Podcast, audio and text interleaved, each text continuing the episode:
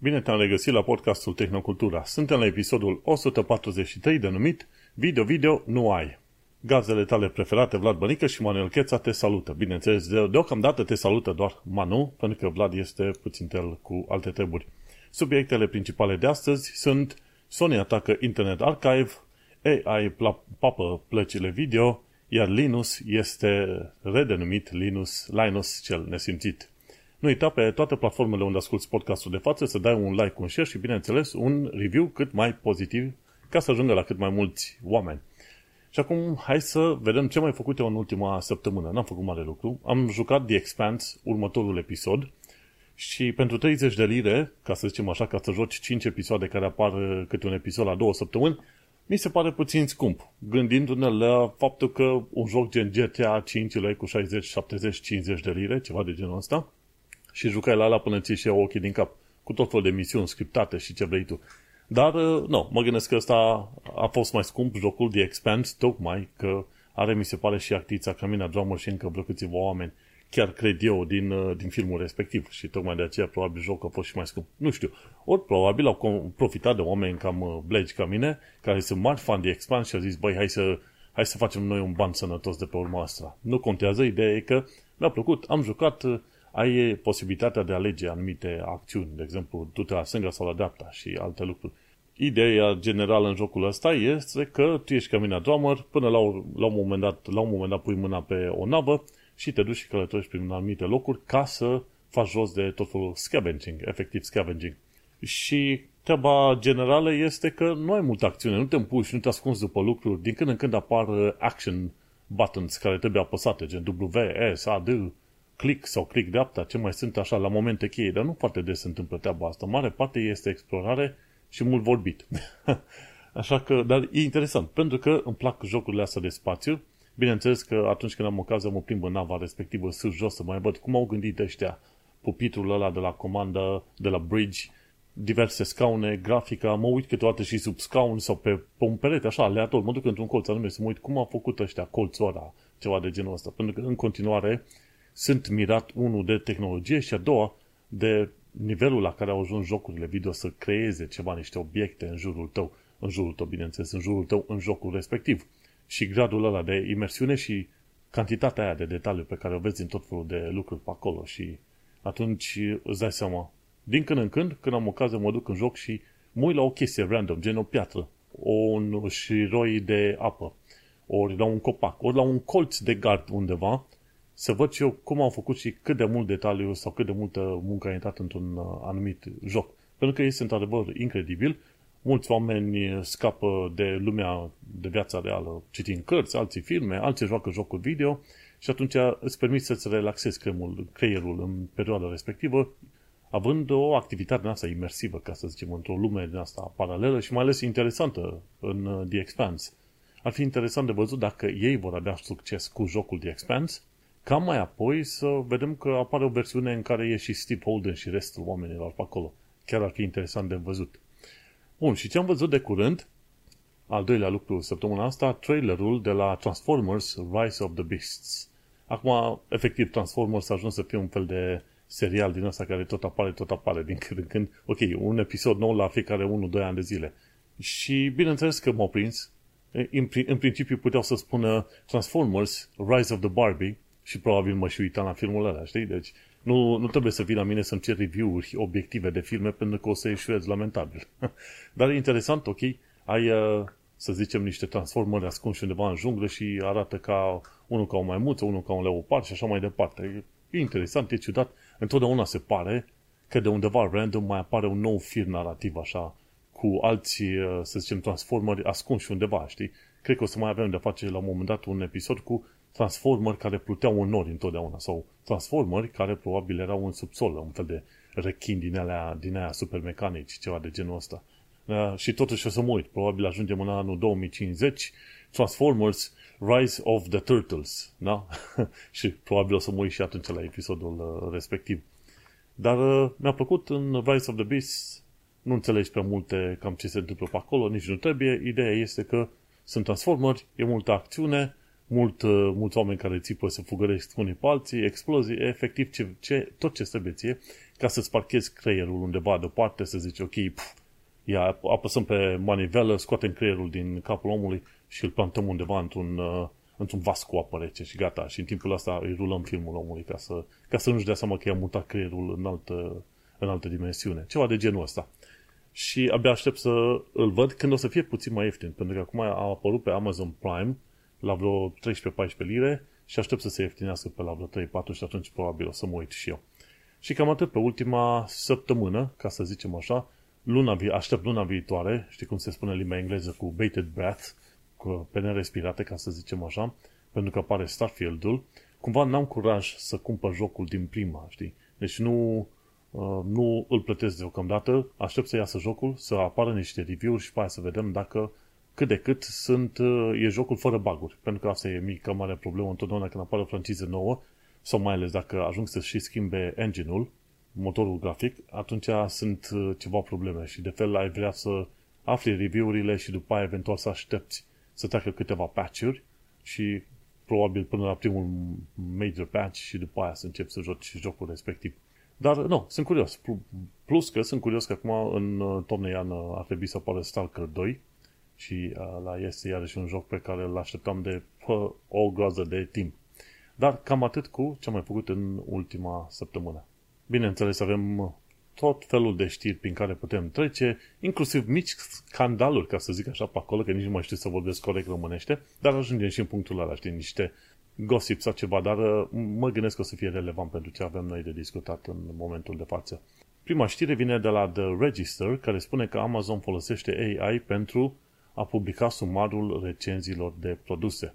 Și acum, dacă trebuie să te uiți, există știri despre AI peste tot. Știi? Cel mai probabil în perioada anilor 99-2000, tot așa, existau știri despre uh, chestii.com pe tot pasul, da? Și în momentul de față, când ai ceva punct .ai, toată lumea vrea să cumpere acțiuni la firmele respective, deși ele nu fac absolut nimic. Da? Au apărut acum 3 săptămâni și deja valoarea lor pe, pe market, pe stock market este de vreo câteva sute de milioane. Pentru că oamenii au cumpărat fără să se uite efectiv la ce la ce plătesc. Deci este, un, uh, este o bulă acum, o bulă a AI-ului. Anul trecut a fost uh, ce bulă, nu, nu o bulă foarte mare, dar a fost totuși o bulă din asta a cripto, anul trecut și celălalt an puțin. Bulă cripto, bulă AI, la anul ce altă bulă mai găsim și inventăm, n-am nicio idee. Dar uh, totuși, cât un subiect mai iese cumva în evidență, gen hai să folosim AI-ul într-un mod mai util. Și asta este destul de interesant. Amazon folosește AI pentru a publica acel uh, sumare de recenzii de produse. Da? Ai produsul X, are mai multe, mai multe recenzii și atunci AI-ul uh, Amazon va face un fel de sumar. Ceea ce este un uh, lucru bunicel. Vreau să știu care este părerea generală sau în ce, care este trendul recenziilor oamenilor. Băi, este înspre pozitiv și atunci asta face AI-ul respectiv. Să nu uităm că am aflat chiar de curând, da? Amazon are propriul său chip, microchip pentru AI, creat în, uh, făcut uh, sau gândit de către ăștia tipii de la, uh, cum se zice, de la AWS, Amazon Web Services. Și atunci ei oferă acele chipuri în folosință pentru clienții lor. Bine, nu chipul direct, hai că ți-l trimit în poștă, ci tot felul de servicii pe bază de AI. Îți dai seama că o firmă ca Amazon nu pierdea valul ăsta mare, la fel cum nici Google, nici Apple și nici Microsoft nu vor să-l piardă, pentru că nu, tot, se, se vede că e nebunie totală și lumea vor să, lumea vrea să vină și să investească în domeniile astea și atunci, de ce să nu sară și ei, că doar, nu, au de câștigat. Oricum să nu uităm că toate firmele astea mari deja implementau machine learning într-un fel sau în altul, dar uh, cu ocazia asta, cel puțin anul s-au ieșit mai la, mai la suprafață diverse proiecte la care lucrau ei și probabil ar fi vrut să le prezinte poate peste un an, peste doi, când aveau ceva mai, uh, mai bine finisat. Și atunci au zis, bă, dacă toată lumea se prezintă acum, nu vrem să fim noi mai proști, hai, scoatem la iveală. Și atunci, într-adevăr, AWS au propriul lor uh, chip pentru AI, sunt deja, cred că, la a doua generație. Efectiv, dacă stau să mă gândesc, am și uitat uh, numele microchipului respectiv, dar uh, ce este important e că cât de curând ar trebui să putem vedea la un moment dat, ca să zicem așa, uh, sumar, de exemplu, sumar al recenziilor sub produse. Oricum, chestiile astea apar prima oară în SUA și pe aia în UK și așa mai departe. În momentul de față, dacă mă uit pe Amazon UK, cum sunt eu, și mă bag pe vreun produs, nu cred că am acel sumar. Pentru că durează o perioadă bună până vezi chestiile astea generate, știi? Și da, sunt numai, sunt numai review-urile obișnuite, recenziile obișnuite, dar încă nu, nu-i sumar. Chiar m-am uitat la o carte în momentul de față. Și cine știe, poate vrei să te duci uh, bestsellers and more. Și atunci poate acolo găsim la Harry Potter. Și nu găsim sumarul ăla, nu. Cred că mai durează un timp, ca să zic așa, până ne descoperim uh, lucrurile respective. Da, ei, știi cum este. O să, o să apară chestiile astea și era de așteptat și dai seama, cumva e bread and butter pentru Amazon să aibă o experiență cât mai bună pentru utilizatori. Oricum, ca idee generală, când cumpăr, cel puțin când cumpăr cărți de pe Amazon, îmi pun un wishlist și odată la ceva zile mă uit la cărțile respective, deschid multe taburi și mă uit să văd dacă au apărut o alte opțiuni de cumpărare. Aproape niciodată nu cumpăr cartea la prețul full decât dacă a trecut foarte mult timp și chiar vreau să citesc cartea respectivă. Și sunt cazuri în care am cumpărat o carte și cu o liră și cu 6 lire, când altfel, în mod normal, cartea respectivă ar fi costat probabil vreo 20 de lire. Și atunci, ca să economisesc bani, mă folosesc de serviciul ăla care spune, ok, avem variante mai ieftine și folosite. Și chiar nu mă interesează dacă cineva a folosit sau chiar a, a scris pe cartea respectivă, nu nimic. Hai, cât, cât mai ieftin posibil ca să le iau. Și așa, în mod normal, ar, ar trebui să plătesc poate de 3-4 ori mai mult decât plătesc de obicei pentru cărți. Și odată la câteva zile, o săptămână, două, mai trec prin wishlist, mă uit variante mai ieftine și dacă e ceva cu transport cu tot să fie sub 10 lire, mă bucur așa. Și atunci mergem mai departe. Și hai să mergem cu ocazia asta la o altă știre de la Internet Archive. Ce am aflat de curând e că Sony împreună cu tot felul de alte companii astea de media dă în judecată Internet Archive pentru că a salvat muzică de pe medii de înregistrare vechi. Discutăm de viniluri, discutăm de tuburi din alea cerate pe care s-au înregistrat melodii în urmă cu mulți ani de zile și atunci când se înregistrează melodiile alea, bineînțeles se înregistrează de, de pe mediul analog cu tot cu sunetele alea. Deci tipii ăștia de la Internet Archive nu cred că fac uh, procesare pe ele. Și chiar au și zis la un moment dat, măi, cine vrea să asculte muzica aia de atunci, dar în varianta reeditată modernă, de la Sony o pot asculta foarte bine pe Spotify și pe un milion de alte servicii. Nu este nevoie să vină Sony după noi să ne dea în judecată, cum au venit alte grupuri în alea să, să publisherii da, de cărți, să dea în judecată Internet Archive, pentru că au printat tot fel de, de cărți și le-au, le-au dat în sistem de, cum se zice, de închiriere digitală online, ca un fel de librărie obișnuită. Interesantă chestie, atunci când se dă un produs digital, deci asta e o chestie implementată de Internet Archive.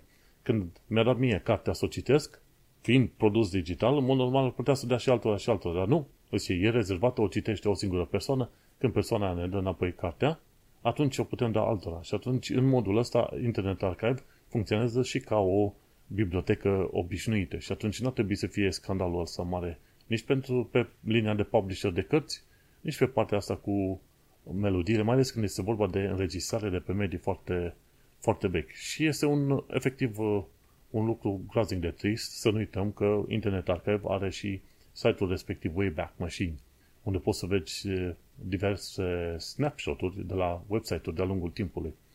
Și păcat, uite, Universal Music Group, Sony și alții au dat în judecată Internet Archive pentru proiectul numit Great 78 Project. E un uh, proiect condus de către cei de la Internet Archive și are 400.000 de înregistrări. Și mulți oameni din foarte multe locuri au scris despre proiectul, proiectul ăsta.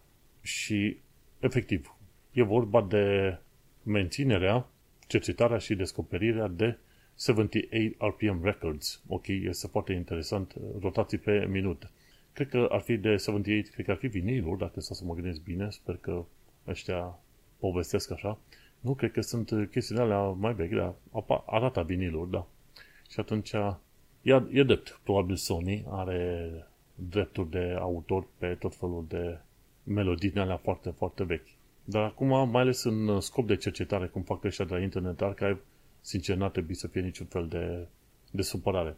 Pentru că să nu uităm că până la urmă cine vrea să asculte, tot se, se va duce pe Spotify, pe YouTube Music, în multe alte locuri e mult mai ușor să te duci să asculti pe acolo decât să te duci pe Internet Archive. Și acum pe Internet Archive te duci dacă, doar dacă ești mare fan și efectiv vrei să te, cum îi zice, vrei să te bucuri de melodie în stilul ăla vechi. Să nu uităm că tot felul de viniluri din asta au fost primite de către Internet Archive de la oameni. Păi, am avut 100, le dau la Internet Archive și atunci Internet Archive a făcut și varianta digitală. Nimic rău în toată povestea asta. Și atunci, cum se zice, ce e interesant este că au aceste tipuri de viniluri, formatul este foarte vechi și nu se mai folosește, așa cum îl au ei acolo, și ci că doar dacă pui mâna pe ele, deja uh, sunt șanse să se rupă în mână, știi? Aolea. Da. Și ce au ei acolo, în uh, cadrul proiectului ăsta, Great 78 Archive, iau 200 de mii de asemenea 78, așa le numesc ei, 200 de mii. Și le digitalizează pe toate. Și dacă cineva are varianta digitală, poți să și trimite să, să facă, să zicem, să dea share. Și e, e interesantă toată treaba asta. Ai nevoie de asemenea servicii care să îți salveze, să zicem, uh, cultura de-a lungul timpului. Și apoi avem ăștia ca Sony și mulți alții care salvă oamenii noștri. Și este vorba de, de cercetarea și descoperirea unor viniluri și tot felul de chestiuni în stil vinil care îți vechi de vreo 70 până la 120 de ani de zile. Să nu uităm, e vorba de melodii care teoretic ar trebui să fie în afara copyright-ului, posibil sau imposibil pe acolo. Și atunci este culmea că îi vezi pe, pe ăștia că dau un judecată Internet Archive, da? Proiectul ăsta, Great 78 Project, e live din 2006 și este vorba de popularizarea acelui mediu, de un stil anume de viniluri. Îi zic că viniluri, dar s-ar putea să fiu foarte greșit. Și este trist când ai un proiect atât de bun, atât de simpatic, care într-adevăr poate să ajute lumea și vorba aia, nu, nu ți-a bani de la tine, primește de la donații din tot felul de alte locuri. Și pe avem pe ăștia de la Sony și din alte părți care dau un judecată. De ce? Măi, n-au altceva mai bun de făcut, știi? Efectiv, stai să te, te uiți pe acolo. Și scopul celor de la Internet Archive este Universal Access to All Knowledge. Într-adevăr, asta o să-i supere pe unii sau pe alții, dar uh, atâta timp cât uh, Internet Archive funcționează ca o entitate de cercetare și ca o bibliotecă, hai să nu ne mai ofuscăm atâta. Să nu uităm că și în București, în alte părți, sunt biblioteci sau academii naționale care digitalizează produsul, te loghezi online sau poți să vezi, poți să vezi direct online și atunci nimeni nu mai, uh, uh, să zicem, cum zice, nimeni nu se mai supără, înțelegi? Și așa că este foarte, foarte amorât uh, treaba asta. Și cam atât. Mergem pe mai departe. Un lucru foarte trist se întâmplă. Probabil că Sony merită și alții merită cumva să li se bată obrazul sunt dați în judecată, mi se pare, dacă stau să mă gândesc bine, în SUA, dar nu cred că în Canada, dacă stau să mă gândesc bine. Și nu știu dacă și pe unde intervine de partea internațională, că tot felul de procesele astea costă milioane și milioane. Efectiv, milioane și milioane. Culmea, mergem pe mai departe. La știrea noastră următoare discutăm despre două filmulețe de la J2 Sense. Fermele de AI papă plăcile video. Și Jay Susant, știi, a făcut un nou filmuleț, Talking Head, cum spune. Băi, nu se întâmplă nimic altceva decât eu o să vorbesc în fața camerei de 16 minute. Și a vorbit la un moment dat, avea chiar, chiar și descrierea filmului, ci că, uh-oh, are we about to enter a new GPU apocalypse, apocalypse era? O să intrăm în, într-o nouă era a, să zicem, apocalipsei uh, plăcilor video. De ce? Pentru că lumea s-a săturat sau nu mai trebuie cripto, pentru că din vari motive nu mai e interesant, uite că acum AI-ul este interesant și acum sunt tot fel de firme care cumpără uh, plăci video pe bandă rulantă de pe oriunde pot ca să folosească acele plăci video la antrenarea modelelor de machine, de large language model, dar nu mai e și pentru variante generative și pentru orice vrei tu pe acolo. Bineînțeles că latura speculativă este absolut enormă și în cazul ăsta și ce ne spune Jay Susan? Zice, mă, hai să, hai să declarăm cumva industria de plăci video pentru gamer moartă, pentru că, uite-te, din nou ne pomenim că iarăși nu mai avem uh, acces la plăci video. Și este un lucru într-adevăr trist. Asta înseamnă că, bine, acum mă opresc așa de nicăieri și fac o paranteză oarecare. Și așa, creșterile de la o generație de la alta nu sunt enorme. A fost destul de mare, probabil, de la generația 10XX la generația 20XX, da? cât de cât la, în materie de chestie rasterize, Dar mai apoi, dacă ai generația 20, poți să stai liniștit cu acea generație 20 încă vreo câțiva ani de zile. Dacă ai generația 30, parcă nu merită să te duci la 40, trebuie să aștepți pe generația 50 de la Nvidia sau 7600, 6800 alte chestii de la Radeon. Până la urmă nu merită să-ți bați capul acum neapărat. Și îți dai seama, în momentul în care o să vadă că o, o grupă mare de gamer chiar nu mai cumpără timp de o generație, poate două, o să-și dea seama, opa, sunt ceva probleme serioase și ne-am cam îndepărtat de, de baza noastră centrală de, de gamer, da? Noi uităm la Nvidia. Nvidia când a apărut pe scena cu 20 și ceva de ani de zile, erau micuți pe acolo, dar i-a dus capul și pe ce s-au dezvoltat foarte mult pe plăci video și gamerii au fost nebuniți, că într-adevăr Nvidia a venit cu inovații și a tras tare. Și Nvidia a executat o viziune destul de bună a CEO-ului și într-adevăr au creat lucruri super faine și s-au extins.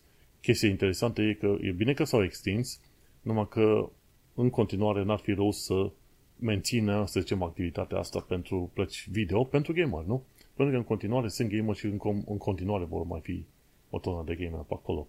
Dar din cauza faptului că acum este un nou val de nebunie cu AI, uite că zeci de mii de plăci video se duc în direcția respectivă și normal că celor de la Nvidia le, le place ideea asta. Hai, hai să scoatem uh, banii cât mai mulți. Și nu, ca firmă mai zice că este normal. Pe de altă parte, tu ca gamer o să fii supărat. Băi, și AMD și Nvidia cumva uită de gameri pe cum ar trebui, se duc repede ba la stânga, ba pe cripto, ba pe AI, ba pe alte părți și ne lasă pe noi așa deoparte.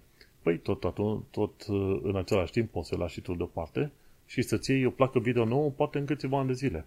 Să nu uităm că plăcile video nu trebuie schimbate la fiecare an. Ar fi chiar o nebunie, sincer, să faci treaba asta. Și discutăm uh, de faptul că dacă la un moment dat placa video nu mai face față, din joc te poți duce să tai, uh, tai jos rezoluția. Da? Sunt foarte mulți oameni care au monitoare 2K acum, deși nu le trebuie, da? 1440p. Te duci în joc și dai la 1080 și gata. Nu trebuie să fie cele mai bune detalii posibile și imposibile. Da? Fallout 4 a fost făcut acum 5, 6, 7 ani de zile și am jucat, nu, nu neapărat Fallout 4, ci am jucat uh, Far Harbor, acel DLC, ok? Cu aceeași grafică din 2000, 2010 toamnă. Nu e grafica cu care suntem obișnuiți acum, cu expresii faciale, cu grafică, cu toate detaliile posibile și imposibile, dar a fost fain, a fost genial, m-am bucurat să joc și totuși a mers uh, mișto. Jocul, acțiunea, storyline-ul și ce vrei tu pe acolo. Deci nu ai nevoie de chiar cele mai multe detalii, cele mai impresionante, să zicem, umbre și, să zicem, reflexii din astea lumini, ce vrei tu pe acolo. Așa că, anul ăsta și probabil o parte din anul viitor mai, va mai trebui să mai suporte așa perioade din asta dificile și atunci, poate în celălalt an, nu? 2025, te poți gândi să-ți iei o placă video nouă. Pentru că, efectiv, nu ai nevoie să cumperi o placă video nouă la fiecare an și nici măcar la 2 ani de zile. Cam același lucru zice și Jay Sense și avertizează pe oameni că vin, vin perioade grele. Tot Jay Sense, la un moment dat, a vorbit de monitoare OLED pentru gaming. A evoluat uh, tehnologia și, într-adevăr, uh, am ajuns în punctul în care putem avea monitoare de OLED de gaming. Bineînțeles, era vorba de un monitor de la LG 65G3 OLED Evo. Și nu știu acum cât ar costa ăla, groaznic de scump, Vrei să zic? Da? 3000 de dolari. Bloc. Lasă-mă în pace. Important este că se poate face gaming pe un asemenea monitor, cel puțin după, ce, după cele spuse de, de Jesus Sense. Pentru că ai nevoie de response time, ai nevoie de calitatea imaginii și în rest te poți duce pe, pe mai departe. Și atunci un lucru foarte, foarte mișto, overview, design and sound, all specs. Și atunci îl poți potrivi cu tot felul de aplicații, are Home Dashboard, WebOS 2, 2.3. Hm, interesant, n-am mai avut un televizor de foarte mult timp. Bineînțeles că asta e, noi ce discutăm aici, este Smart TV OLED pe care poți să și joci jocuri video, ceea ce este o chestie destul de interesantă, mai ales pentru cei care au console, probabil ar fi impresionați de chestia asta. În continuare sunt învățat cu monitoarele mele de calculator și cu aia să merg cel mai probabil mult și bine important de știut este că tehnologia OLED a ajuns în punctul în care, într-adevăr, ai, uh, chiar cum mă uit în detalii, să văd unde zice response time. Hai, arată pe aici. Gaming. Latency mode zice yes, dar ce înseamnă asta? E compatibil G-Sync, asta este foarte bun. FreeSync compatibil, da, response time 0,1 milisecunde. Hmm, mă, mă, mă miră ca o, un response, response time atât de bun. Rezoluție de 4K, nu că, nu că ai avea nevoie de așa ceva. Deci cam asta e, da. E teoretic, are și G-Sync și foarte rapid și atunci nici nu, nici nu te miră când vezi că te costă vreo 3000 de dolari. Pentru că este și mare. Nu știu, cred că diagonala de un metru și ceva, dacă stai să te uiți. De la LG 65G3 OLED Evo, așa se numește. Hei, o să, apă, o să așteptăm poate 1-2 ani de zile până o să avem monitoare de gaming obișnuite pentru desktop cu OLED și probabil mă gândesc să schimb și eu monitorul. Am un monitor IPS, Acer Predator, 2K, merge foarte bine, culori foarte, foarte mișto, e G-Sync, n-am, n-am nicio plângere la adresa monitorului ăsta, calitatea imaginii este super, super uh, bună. Când uh, te uiți la un monitor TN, un uh, monitor cu panou din ala TN, care e mai rapid, dar calitate, uh, calitatea imaginilor este mai ștearsă și culorile sunt mai amărâte așa, versus un IP, IPS, o să-ți dai seama că e de diferență de la lună la pământ, ceva de genul ăsta. Culorile sunt mai vibrante și mai faine și mai clare în, uh, la monitoarele astea IPS. Și atunci, nici monitorul se pare că nu o să trebuiască să-l schimb. Așa că o să mai aștept mult și bine. Dar tehnologia merge și asta vrea să ne zică și JC Sense. Când începuse el, el începuse de pe vremea când erau monitoare CRT. Știe, unii oameni știu ce înseamnă monitoarele alea mari cât un televizor, un tubulare enorme. Și am trecut de acolo și la monitoarele astea plate care sunt mai subțire cât un deget de om. Și cam atât. Dar, da, ce ne spune Jason Sense până la urmă este că lume bună, suntem pe drumul cel bun, dar trebuie să fim calmi când e vorba de plătit pentru plăci video. Și acum cam asta mă gândesc și eu. De ce să scheltui banii, mai ales că în perioada asta e și inflație mare și posibilitate puternică de recesiune. Deși, în mod normal, recesiunile sunt anunțate după, la jumătate de an, un an de zile, se anunță după, că nu, trebuie să facă ei calcule după, ca să știe dacă a fost recesiune sau nu. Și acum hai să intrăm la partea de gossip sau de supărare cumva a podcastului. De la Gamers Nexus aflu că Linus Tech Tips are greșeli de testare, review-uri slab făcute și nu știe să își ceară scuze când greșește. Și cei de la Hardware Unbox au spus că etica LTT lasă de dorit. Deci aici, aici două grupuri mari de oameni, Gamers Nexus și Hardware Unbox, ambii care atrag atenția asupra faptul că Linus, cu Linus Media Group, cu ce au ei echipele lor de pe acolo, se orientează puțin cam prea mult pe entertainment și prea puțin pe transmiterea de informații reale. Măi, și adevărul este că am uh, observat chestia asta în ultimele, ce știu, nu neapărat săptămâni, dar în ultimele câteva luni de zile, cam jumătate de an, să zicem ceva de genul ăsta, că eu mă uit la uh, episoadele alea care apar odată la, să zicem, la două, trei zile pe acolo și parcă sunt foarte fun, foarte șmechere, foarte simpatice dar nu, nu mai înțeleg nimic. Vă înțeleg glumele oamenilor, adică țin minte glumele oamenilor, dar nu neapărat, da, de la TechLink.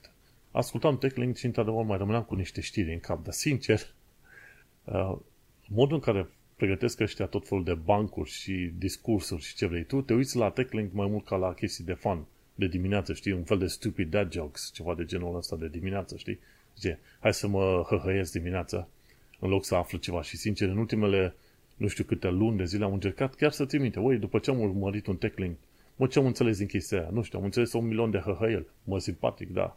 Pe mine mă interesează să fie chestie de tech, să, să rămână în capul meu și, da, într-adevăr, e, e o chestie de entertainment pe acolo, dar se pare că ei s-au dus puțin cam prea mult pe direcția altă de entertainment.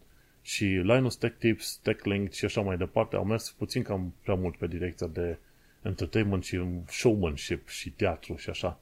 Și asta în detrimentul, uh, uh, să zicem, uh, preciziei în review-urile, testările pe care le fac, în prezentările pe care le fac, da? greșeli de testare, review-uri slab făcute și îți dai seama că până la urmă oameni ca mine care n-au timp să pună mâna pe un milion de produse, cumva depinde ei să zică, băi, produsul ăsta pare că e mai ok față de ăla știi? După ce Gamers Nexus a, tipul ăla a arătat, băi, uite, punctual, asta, asta, asta, asta, au probleme efectiv, obiective, pentru că tipii de la Linus Media Group nu știu să testeze anumite chestiuni sau să facă anumite, să zicem, uh, configurații și că alții care fac uh, încropesc filmele alea și fac editarea video, nu își dau seama că anumite grafice sunt uh, total greșite, ei bine, eu, depindând de oameni gen Linus Tech Tips și el trimițându-mi informații greșite, eu le dau pe mai departe și atunci îți afectează o mică credibilitate pe care o ai avea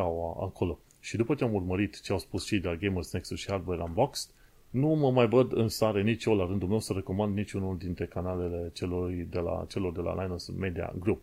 De ce? Pentru că au greșeli factuale.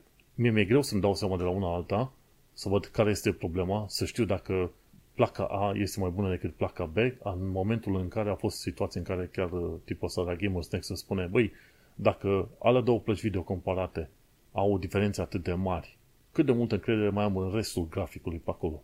Și înțelegi că se întâmplă o dată sau de două ori, dar se întâmplă în mod constant și oamenii le atrag atenția în canale, și în canale, pe canalul de YouTube, dar în comentarii. Și le spun și pe Twitter și prin alte părți. Și oamenii, cei de la Linus, nu-și, au, nu-și cer scuze. Adică, băi, îmbunătățește procesul, fă, fă cum trebuie. Nu te pune în gura iurea cu oamenii. Și Linus cam asta a început să facă, să se scuze aiurea, să se dea victimă, să se pună în gură aiurea cu tipii ăștia de la Gamers Nexus. Și atunci e un, asta e un lucru destul de trist. De ce? Pentru că tu ai nevoie și toată lumea s-a dus pe direcția aia cu Linus pentru că ai vrut să te încrezi că omul se pricepe tehnic și că îți dă un sfat sau o părere cât de cât mai avizată, ok? Nu se spună absolut tot ce știe, dar, sau tot ce se poate ști, dar o părere avizată.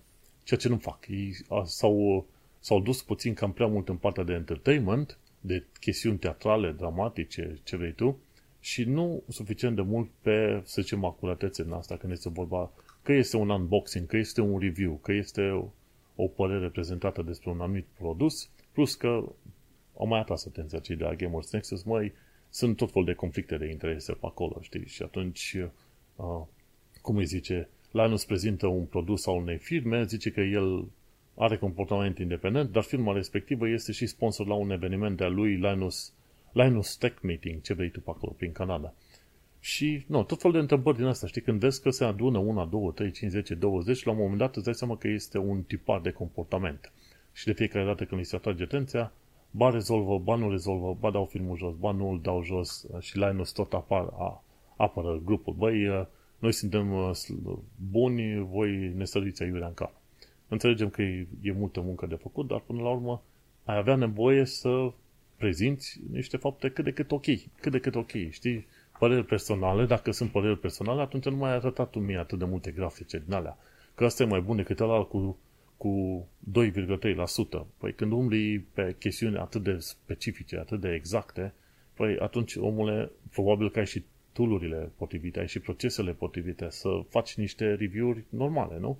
Și pe chestia asta atrage atenția Gamers Nexus, măi, ăștia fac teste, nu înțeleg prea bine ce testează, prezintă niște grafice, dau sfaturi și după, după aia oamenii le bat obrază că nu fac bine. Și la un moment dat și Linus se luase de, un, de o firmă nou nouț creată pentru a face, ce știu, culere din asta. Și abia firma respectivă a trimis un prototip la Linus Tech Tips. Linus Tech Tips n-a, n-a folosit prototipul după instrucțiunile firmei, nu i-a ieșit bine și pe Linus Tech Tips a pus, ok, iau prototipul și mă pun și îl, îl, îl vând printr-un sistem din asta de licitație. Deși nu era niciun fel de înțelegere cu firma care a trimis prototipul să facă treaba aia, nu? Trebuia să trimită prototipul înapoi la firmă, știi? și tot felul de chestii în astea.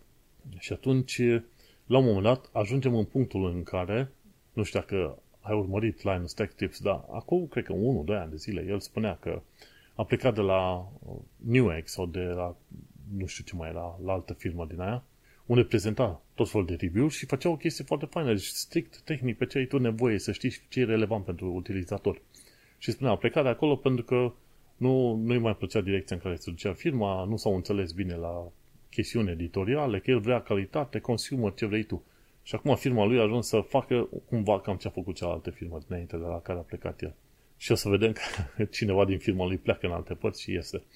Așa că, da, în, uh, pentru o perioadă bună, până când o să consider că chiar merită și chiar că este ok, nu am să mai uh, promovez sau să zic chestiuni legate de la Linus Media, de nicăieri, adică nici de la secțiunea de gaming, nici de la tech tips, nici de unboxing, nici în fel de chestii. Pentru că, știi cum este, când se întâmplă o dată, de două ori, poate o greșeală. Dacă vezi că în mod continuu se întâmplă chestia asta, până nu vezi o schimbare reală și până, până la urmă nu primesc, să zicem, confirmat de la Gamers Nexus sau, uh, sau și Hardware Unboxed, că într-adevăr pare că Linus și întregul grup a schimbat uh, procedura și metoda, nu o să mai promovezi aici pe, pe tehnocultura chestia ce fac ei de la Linus Media Group. O să mai urmăresc de curiozitate, dar nu o să mai promovez pe aici, pentru că nu o să mai am garanția că oamenii aia, într-adevăr, au un proces actualizat și o metodă prin care să, să transmită cât de cât uh, lucruri, să zicem, veridice, da? Dau sfaturi și pot să afecteze consumatorii. Băi, du-te și cumpără asta că e mai bună. Și afli de la Gamers Nexus și Hardware Box că chestia aia pe care au promovat-o Linus este fraiște.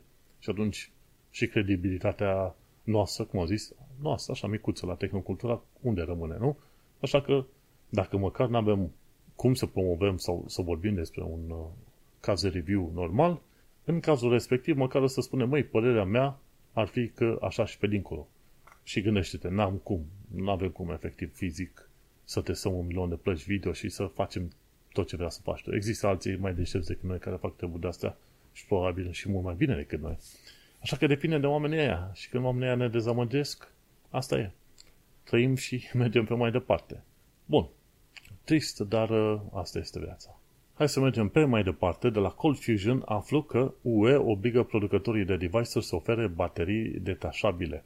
Și am înțeles că regulile UE se aplică la telefoane, uh, ce laptopuri, ce mai fi, ceasuri de astea de mână, tot felul de alte device-uri care au baterii în ele și mi se pare că mai devreme sau mai târziu se vor aplica inclusiv la mașini electrice.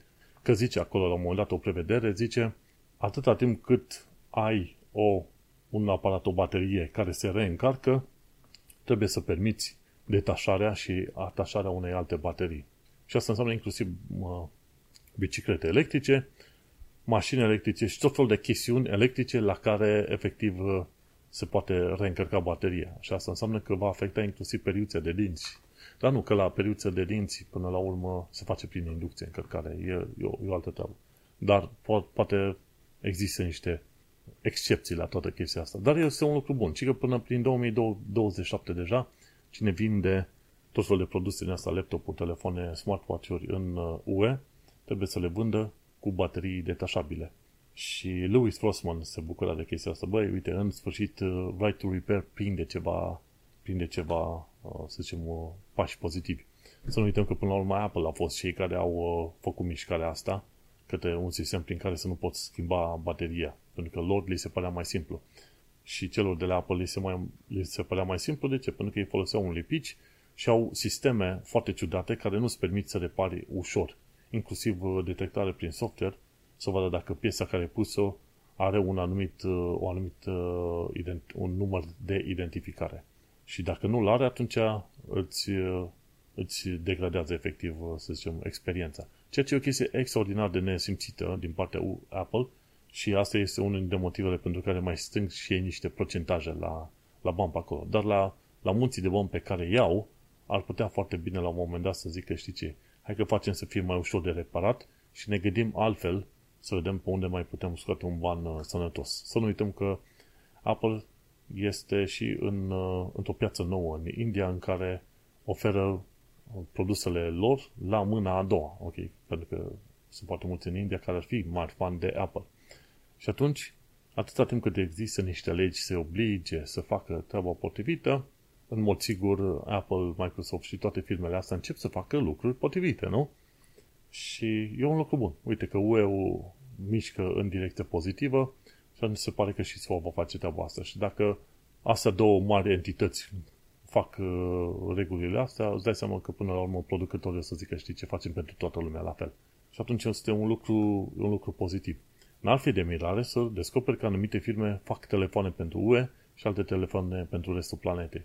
Tot ce e posibil. Dar, uh, uite, un lucru bun din partea Uniunii Europene, mai ales că ai, uh, ai nevoie să schimbi bateria, nu? Ce era mare lucru înainte că trebuia să schimbi bateria? Ziceau ăștia, băi, dar avem nu știu ce nevoie de uh, o anumită gradație pentru protecție la apă, la praf, la ce vrei tu. Bine, mă, prietene, câte telefoane până la urmă s-au distrus pentru că tu puteai să schimbi bateria din ele? Nu foarte multe, sincer. Așa că sunt scuze, efectiv sunt scuze de la tot felul de firme din astea. Bun, și așa că asta m-am aflat, 2027 o să fie un an foarte interesant. De la Explaining Computers, uh, tipul ăsta ne explică, ok, ce vrea să vadă el în Windows 12. Și de fapt ce vrea să vadă el în Windows 12 este mai degrabă, să zicem, o critică a Windows-ului uh, în momentul de față. Și una dintre marile critici din partea lui este că Windows te costă cât 100 de euro, dolari, lire, ce vrei tu, oriunde fi tu pe planeta asta. Și te costă mai ieftin dacă iei prin OEMs, Original Manufacturer, nu știu, OEM, Original Manufacturers. Mie cam lene să caut la ora asta, da? Ce OEM-ul ăla, cineva în mod sigur o să-mi trimite un mesaj să zică, băi, uite, asta e. Și la OEMs, da, gen Dell HP, Windows-urile se vând odată cu aparatul și atunci Windows-urile alea costă mai puțin, 10-20 de euro. Și nu știu dacă ai văzut, câteodată vezi și pe uh, tot felul de bloguri în România sau pe unul, două bloguri în România, unde se promovează, băi, reclame la faptul că poți să iei un Windows cu 10-20 de dolari și efectiv sunt Windows-urile alea care ar fi în mod normal folosite de către firme de astea mari. Și ce zice tipul ăsta aici, în Explaining Computer, zice, măi, de ce nu s-ar face un self-builder pricing? Adică există o mulțime de oameni în ziua noastră și în ziua noastră care își asamblează ei calculatorul și după aia plătesc separat pentru Windows. De ce nu îi dai omului o versiune de Windows mai slăbuță, dar uh, pentru care să nu trebuiască să plătească 100 de euro, să plătească vreo 30. Pentru că omul respectiv oricum își face cu mâna lui asamblarea calculatorului pe acolo. Și ar fi interesant, dar mă gândesc că nu se va întâmpla ever uh, toată treaba asta, știi? Un lucru interesant este că undeva pe la versiunile mai vechi, gen uh, Windows XP 2000 și cred că era și până la Windows, ce știu, Windows 7, nici atâta, ți se permitea să faci tot felul de customizări, de personalizări. De la stil de fereastră la alt, alt stil de fereastră puteai alege fontul, culoarea fontului, tipul fontului, uh, ce știu, background-ul și tot felul de alte chestii din astea foarte interesante și culorile. Mai nou în Windows 11 nu, să poți, nu poți face treaba asta, poți alegi doar, uh, să zicem, ok, toate fonturile, toate literele să fie 100% sau 120%, chestii de genul ăsta, dar foarte restrictiv în ultima perioadă. Pentru unii oameni se pare că contează să poată să aleagă fereastră cu fereastră. De exemplu, să zicem, advanced appearances pentru tot felul de, de produse, de produse, de interfețe din astea. Și, da, interesant. ce, ce chestii. Alternative la desktop-uri, să-ți permite să folosești desktop-ul nou sau desktop-ul vechi. Hm, interesant așa. Oricum, poți să ai mai multe în Windows 11, ai mai multe desktop-uri și poți să-ți muți tot felul de pro- programe și aplicații pe alte desktop-uri. Desktop-uri virtuale în, uh, în calculatorul tău, da? Nu așa. Și o altă cerere pe care avea, Respect User Choices. Și e interesant când, când apare aici, e o tabletă pe care are, o, am, o are omul nostru de ani întregi. Și odată la câteva săptămâni de zile, let's finish setting up your PC, cum mi-au făcut și mie. Uh, făți Windows, făți uh, internet browsing mai bun, alegând Edge. Prietene, dacă vreau să aleg Edge, alegeam de la bun început, nu scoate ecranul albastru în față și, și o, cumva să mă păcălesc să dau click pe OK sau confirm. Nu am, treabă, nu am nevoie sau continue, știi? Nu am nevoie de treaba asta. Atâta timp cât am eu programul meu instalat, lasă-mă în pace să fiu. Și, într-adevăr, e agasant. De fiecare dată când văd ecranul ăla cu Let's Finish și dau skip, skip, skip, skip, deja din, din reflex.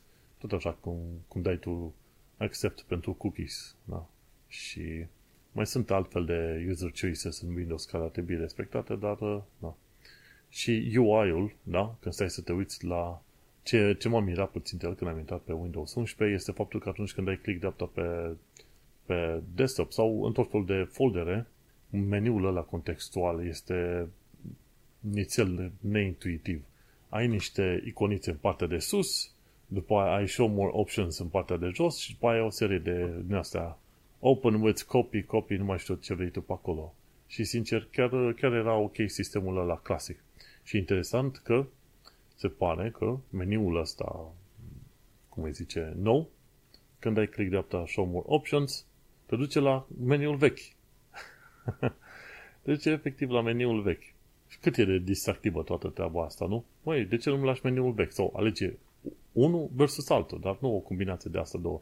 Și observ de multe ori, în, poți să accesezi cumva și vechile interfețe și aplicații, dacă știi pe unde să te duci să cauți programul potrivit, gen program, program manager sau alte chestii, control panel sau alte chestii de genul ăsta.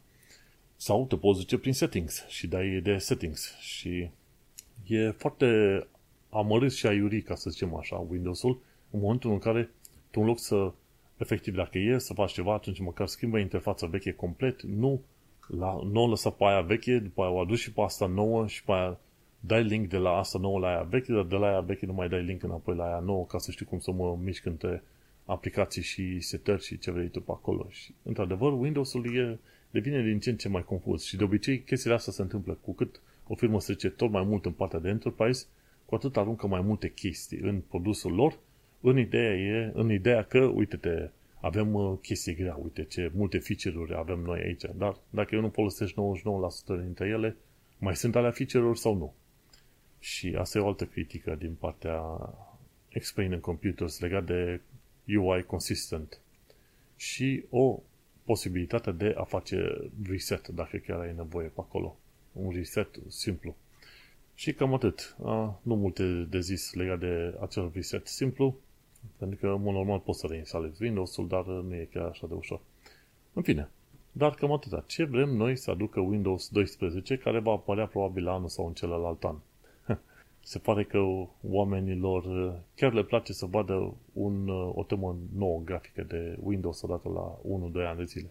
Și atunci, și atunci Microsoft ce face? Le dă ceea ce vor oamenii. Băi, veți în fiecare an ceva nou, uite, vă dăm ceva nou. Deși, efectiv, de la un an la altul sau poate de la 2 ani la ceilalți 2 ani de zile. Nu sunt atât de multe chestiuni care să se schimbe, gen Notepad, cât de mult vrei să o mai schimbi pe ăla, ca să faci, nu știu, să scrii text în el, nu? Ca să zic așa, nu? Cât de dificil este să dai Ctrl-C, Ctrl-V, paste, copy and paste și să te duci pe mai departe în viața asta, nu? Cât de dificil ar trebui să mai fie. Dar, uh, nu, ei simt nevoia că trebuie să facă ceva, mai mult sau mai puțin util. Da, Cumva îmi cer scuze că am avut așa un rant așa de mare, dar acum asta să te gândești că sistemele astea de operare, da, că e Mac, că e Windows, că e poate chiar Linux, până la urmă nu ar fi atât de mare de voie de ele, pentru că dacă ai avea ceva simplu, light, băi, am pornit un calculator, am instalat o chestie simpluță, are driverele de care am nevoie și să merg mai departe și să-mi dea chestiunile simple. A? Efectiv, un uh, ceva, să scriu documente, să printez, să, să fac browsing, să văd niște PDF-uri și să joc jocul video. Nu multe alte chestii pe lângă. Și atunci, probabil, dacă Windows ar face varianta în asta, ar fi mai ieftină și pentru toată lumea. Dar, uh, nu, nu le dau eu lor sfaturi ce să facă, pentru că ei sunt o firmă puternică și știu ce au de făcut. Pe mai departe, mai avem știri pe scurt. De la Testing Games am văzut că dacă ai de memorie RAM DDR4 la 3600 de MHz, și o pui împotriva unei memorii RAM DDR5 la 6000 de MHz, diferențele în gaming sunt chiar mici. Bine, și aici e vorba de diferențe în gaming pentru că deja se folosesc pentru testele astea procesoare bune și plăci video foarte bune și atunci singurul diferențiator sunt astea memoriile DDR4 versus DDR5 și nu se vede o diferență foarte mare. Dar dacă te-ai te duce puțin mai jos și face teste cu procesoare mai slabe și cu plăci video mai slabe, la un moment dat o să vezi că până la urmă cel mai probabil și la aceeași generație un, o placă plăcuță RAM cu frecvență mai mare ar putea să te ajute să câștigi niște, niște cadre extra la, la gaming. Dar din exemplele prezentate la Testing Games, diferențele nu sunt mari pentru că oricum mai deja, să zicem, și procesoare și plăci video chiar foarte puternice. Aș vrea să văd așa un nivel mai jos, sau poate chiar două nivele mai jos, să vedem care ar fi atunci diferențele între RAM DDR4 și DDR5. Te aștepți că până la urmă DDR5 o să fie mai, mai bun și mai puternic, dar gândește-te, dacă pui DDR5 pe o placă de bază care suportă maximum DDR4, atunci o să ruleze la o să folosească placa de bază, o să folosească RAM respectivi la viteză maximă ce țin de placa de bază respectiv. Nu? E ideea de așteptat. De la Technology Connections, o altă știre pe scurt, aflăm că este bine că Tesla a câștigat lupta alimentatoarelor uh, electrice. Erau două standarde pe SUA și până la urmă standardul ăsta cumva stabilit de Tesla a câștigat. Teoretic Tesla ar cam trebui în viitorul apropiat să facă open source. Adaptorul, respectiv specificațiile tehnice și open source API-urile de comunicare între mașini și, și stațiile de încărcare. Vedem când și cum se va întâmpla treaba asta. Mulți oameni au laudat că încărcătoarele astea de la Tesla sunt bune. Ei bine, hai să vedem dacă până la urmă și push-ul ăsta pentru a face protocoalele respective open source are loc sau nu. Rămâne de văzut. Și o ultimă știre pe scurt astăzi de la Anastasi Intec. Aflăm că supercomputerul de la Cerebras se bate cu Nvidia. Și cei de la Cerebras am mai povestit au efectiv mic, microchipurile lor au nuclee, au câte 40, 60, 80 de nuclee pe acolo. Nu mai țin microchipuri, sunt dite mai chiplets, cam așa le zice, da?